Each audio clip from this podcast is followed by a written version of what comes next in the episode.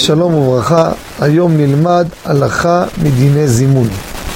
כידוע בסיום הסעודה, לפני ברכת המזון, עושים זימון, שלושה שאכלו כאחד או עשרה, מזמנים. ואני רוצה לדבר מה קורה שבין הסועדים במורכבות המניין, אם זה שלושה או עשרה, יש אחד או כמה שהם לא עליכם, לא עלינו מחללי שבת. האם מצטרפים לזימון או לא? שהרי בשולחן ערוך מבואר שגוי אין מזמנים עליו. הוא לא יכול להצטרף לזימון. מי שיראה יגיד מה? פשוט שלא, מה, מתי גוי יכול להצטרף? החידוש, אפילו שהוא מברך להשם, מוסלמי, הוא עכשיו מברך להשם. אני לא מצרף אותו לזימון. הוא לא מצטרף לזימון. וכידוע מחלל שבת בפרהסיה, לא עליכם, לא עלינו, דינו כגוי. האם אנחנו נצרף אותו לזימון או לא?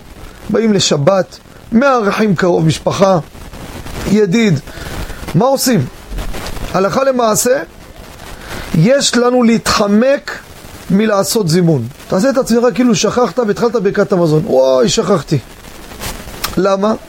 כדי לא לצרף אותו לזימון. אבל אם תהיה פגיעה, יש חשש שיהיה למחלוקת וכדומה, יש מקום להקל בזה באופן שזה החשש. אבל אם לא כן, יש להתחמק מלעשות זימון כדי, לא צריך לבוא להבליט ולהדגיש, להתחמק.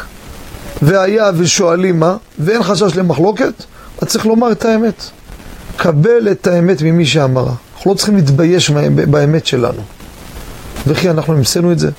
אז רבותינו, מתווה הדרך מיסודות היהדות קבעו שמי שפוגע בשבת הקדושה, שהיא ציפור נפשה של היהדות, אין עבירה כזו רבותיי.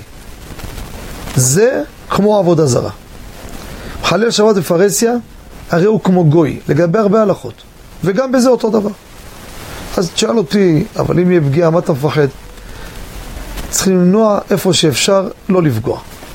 אבל אם אין אפשרות ואין דרך, אז אנחנו נתיר, כי, כי אנחנו נצרף שיש פה תינוק שנשבע לחלק מהדעות, באופן כזה יהיה אפשר. אבל אם זה גם לא, אני יודע שזה לא תינוק שנשבע, אחד שהיה חרדי הכל, דתי ופרש והכל, זה גם אם יהיה מחלוקת אני לא מתייחס. זימון לא נעשה איתו. תודה רבה וכל טוב.